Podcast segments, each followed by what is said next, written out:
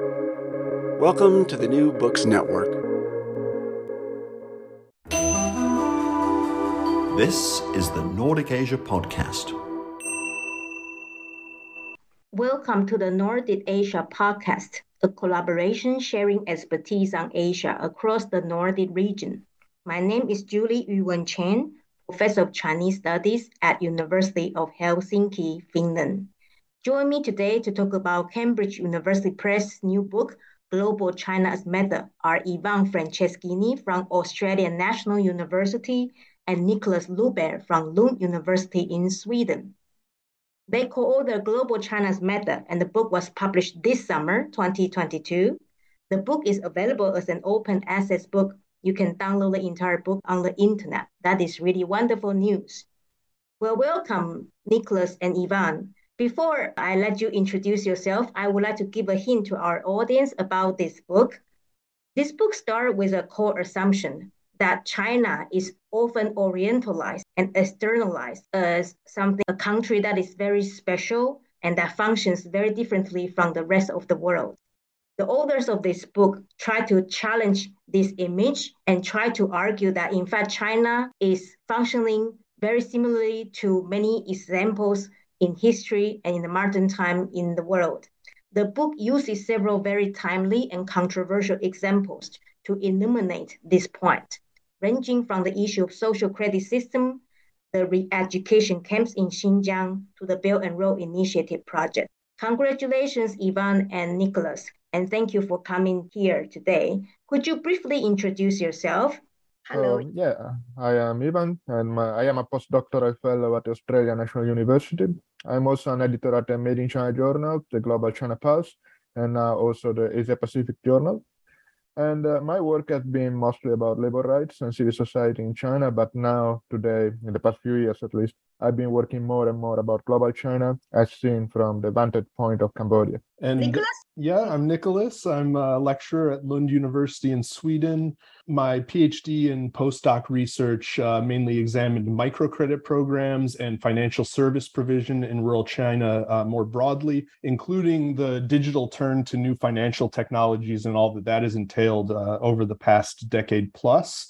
Um, my current research is uh, examining informal and semi-formal modes of uh, Chinese extractivism globally, from small-scale gold mining in Ghana to cryptocurrency mining in the US and Sweden. And along with Ivan, I'm the co-editor of the Made in China Journal and involved in the other projects that he has mentioned uh, as well the Made in China journal is really a success, a very impressive. And thank you for your work so that we get to understand more about contemporary China. Well, now I have to quickly jump into our topic, and that is your new book. Congratulations. So, who wants to tell us a bit about the background of creating this book? Any story behind the scene?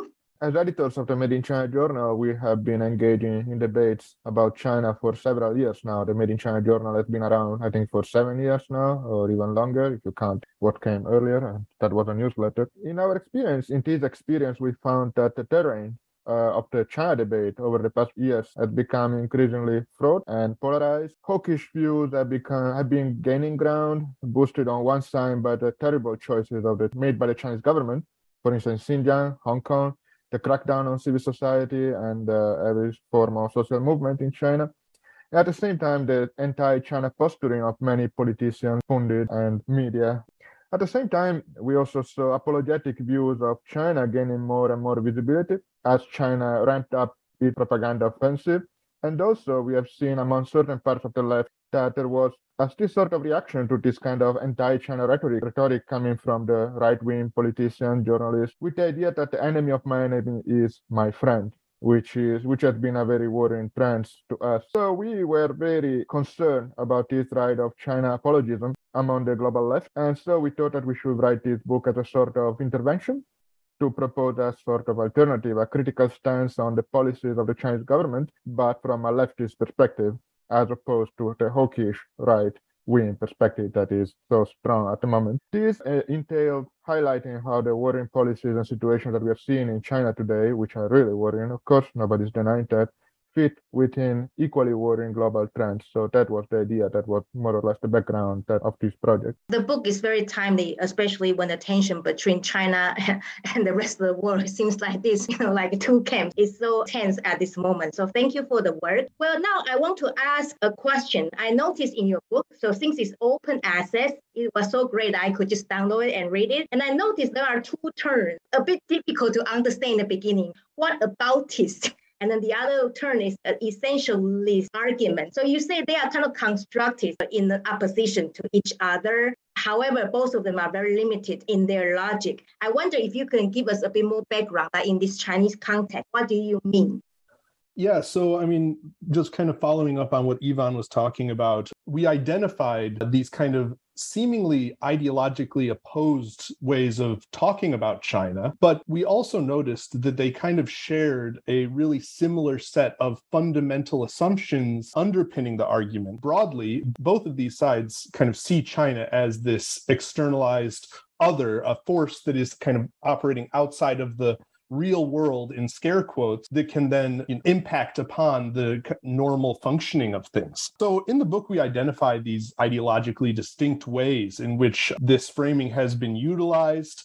And we first identified one set of framings that we called essentialist argumentation which is generally more aligned with hawkish accounts of China's increasing prominence on the on the world stage. And this perspective essentially dismisses any attempt to find similarities between dynamics in China or dynamics of Chinese globalization and things that are happening elsewhere, particularly uh, with liberal democracy. What an essentialist perspective uh, does is it assumes that we can analyze China in isolation, right? And any analysis must identify the authoritarianism of the Chinese Communist Party as the only constant that are underpinning that is underpinning all the problems that we're witnessing. If outside actors are involved, uh, such as foreign government, multinational companies, universities, etc., their participation is framed as the result of some sort of corruption at the hands of the CCP rather than a reflection of wider uh, systemic issues. So,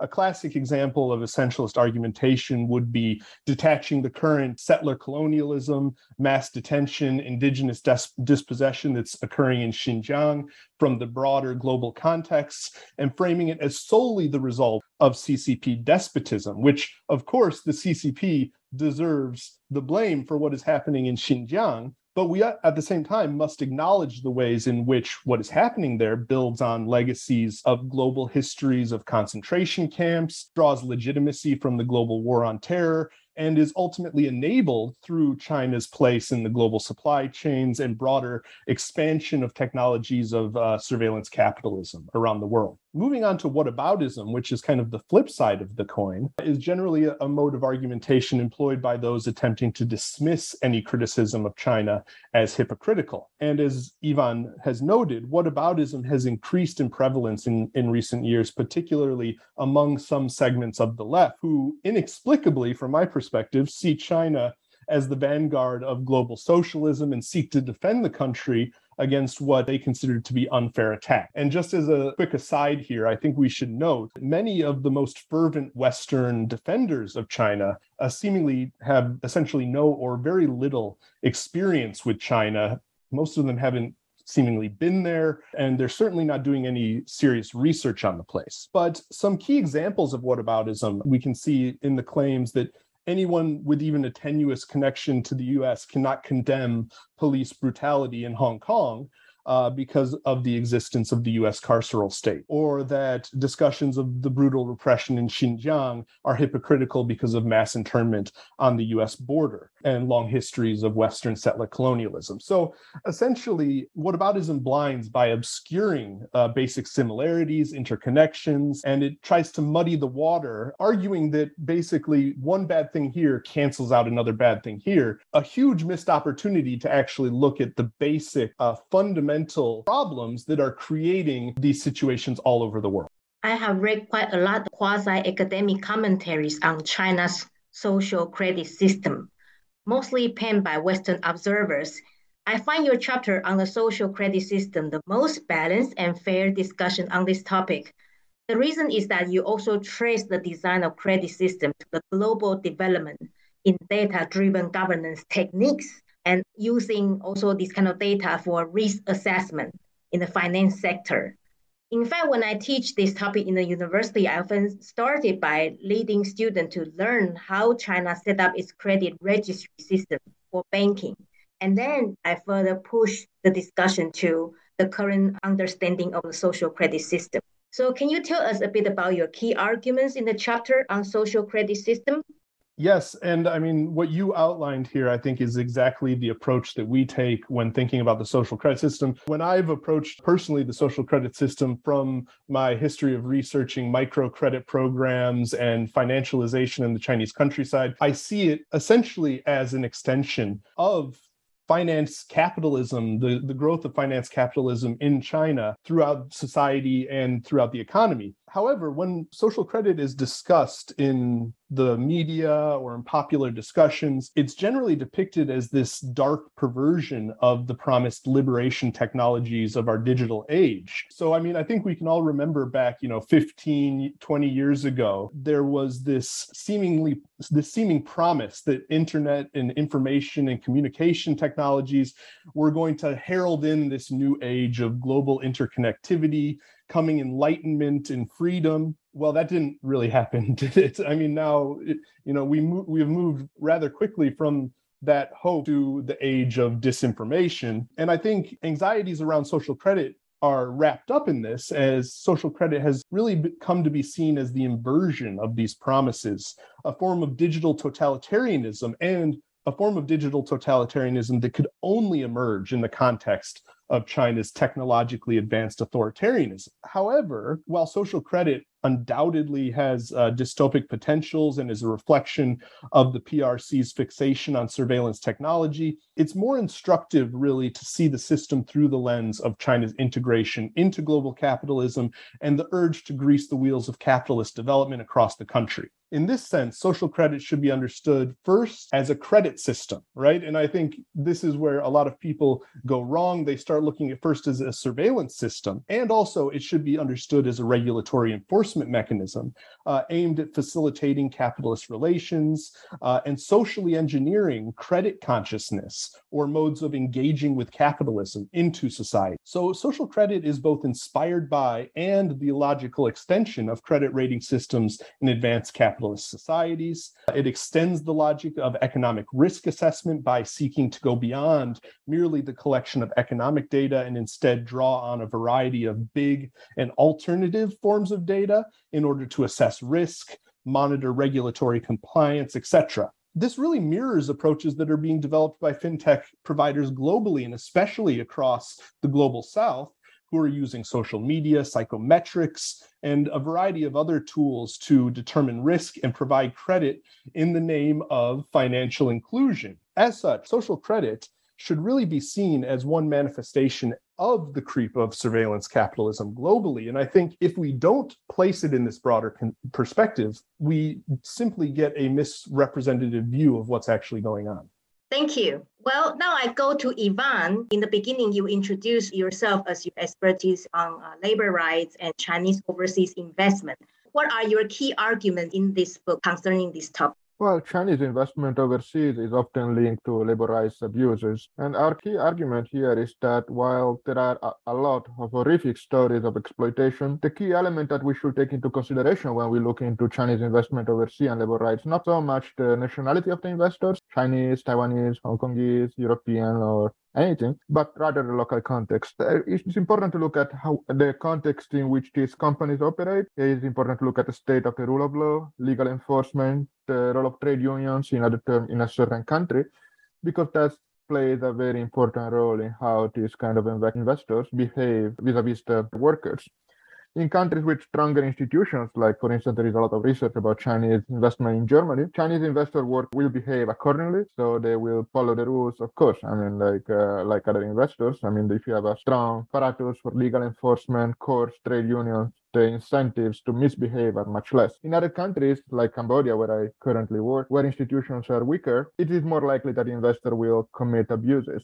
but not only Chinese investors, also other investors, of course. So I think context is very important. And also in the book, we question another important thing is that we question whether there is it makes sense to talk about Chinese investment as a whole, as a unique whole when it comes to labor rights, as if there was a sort of consolidated Chinese model of labor relations, because there isn't. The truth is that there is no single labor relation model with Chinese characteristics. There is not such a thing. Even in China, it's very diversified. These investors are very diverse in terms of ownership and in terms of industry. A lot, a lot of variables play here.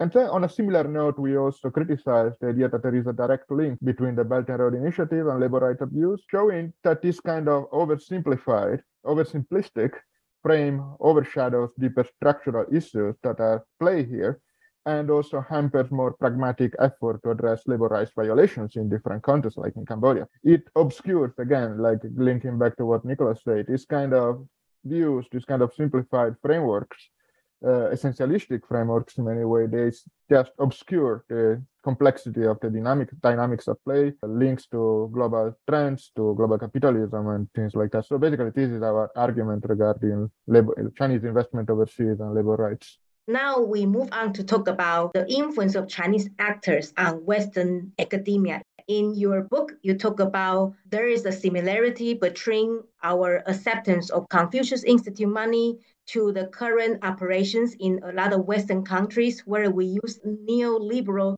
logics to run our universities. Can you elaborate on this? Yeah, sure. Um, so our final chapter is looking at uh, academia over the past few years, there has really been a very heated debate around the world but particularly in certain places about nefarious Chinese influence in universities coming from a number of different places. You know, there's been framings of Chinese students as being CCP spies. There has been worry about funding and collaboration with Chinese institutions.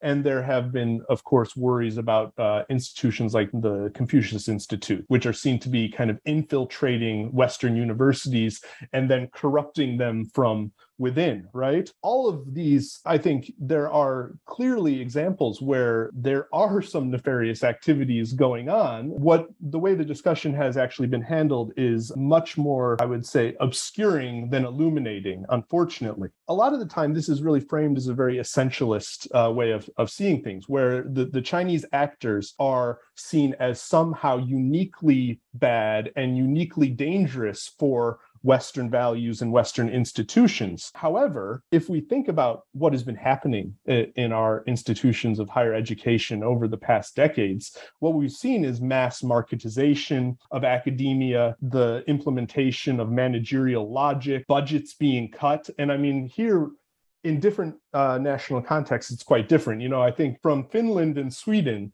the picture looks quite uh, different than it does in places like Australia, the UK and the US, where the neoliberal university has really become the dominant, the only mode of operation, and where students uh, are seen as customers and universities need to go out and find customers. Researchers are pushed to get funding from basically any source because budgets are being cut. There is really very little due diligence being done on where funding is coming from a lot of the time. Confucius Institutes are often seen by universities as a way to cut language language instruction outsource that to this institution that can bring in resources, can bring in teachers, rather than having the university finance this kind of thing themselves. And of course, when we think about the Confucius Institutes, they are unique in a certain way in that they enter into the university, unlike Cervantes Institutes or other national institutes that operate outside of the university. So Confucius Institutes, as far as kind of language and culture institutes go, are somewhat unique. However, they are not in any way unique when we think about what is happening with the marketized university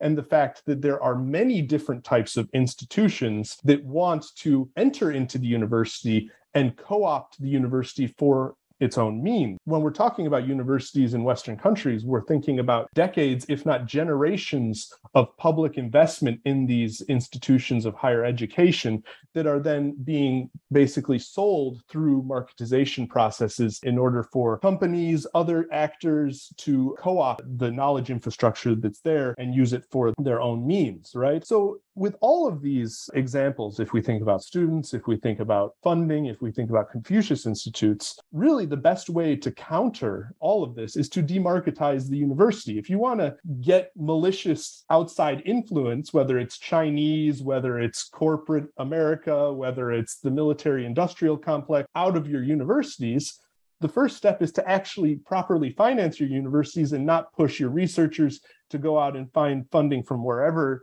they can not treat students like some sort of market that you need to go out and get as many of them as you can from any place possible, and not open universities up to outside institutions that want to enter in and use the university infrastructure for its own devices. However, and again, this is different in different national contexts. We don't have this same sort of problem in Sweden whatsoever. But the people who are yelling the loudest about Chinese influence in universities are certainly not proposing that we should increase public financing to universities. Most of the time, they're actually arguing for the opposite. In this sense, what we can see is uh, the discussion about malicious foreign influence in universities, particularly when it comes to China, is generally, I would say, a way for certain groups within society to push forward their agendas rather than a real concern over how universities are run. This speaks to my heart as well when we talk about uh, Confucius Institute or any kinds of international cooperative project with China. In fact, there's a logic in your book I really like, and that is you emphasize the locals also have their power if there's an institution or project from China to be placed in our parts of the world, for instance, in Sweden or in Finland, definitely the project has to abide by the local law and then play along with the local custom. So it is not that the Chinese can just influence the locals, but the locals also have the power to influence and to negotiate and decide the outcome of the cooperative project. Now allow me to advertise the book again. This book is called Global China as Method. It was published by Cambridge University Press in 2022. This book is available as an open access book on the internet. So Nicholas and Ivan, thank you for sharing your insights with us. You have been listening to the Nordic Asia podcast with me, Julie Yu-Wen Chen, Ivan Franceschini from Australian National University, and Nicholas Loubere from Lund University. You have been listening to the Nordic Asia podcast.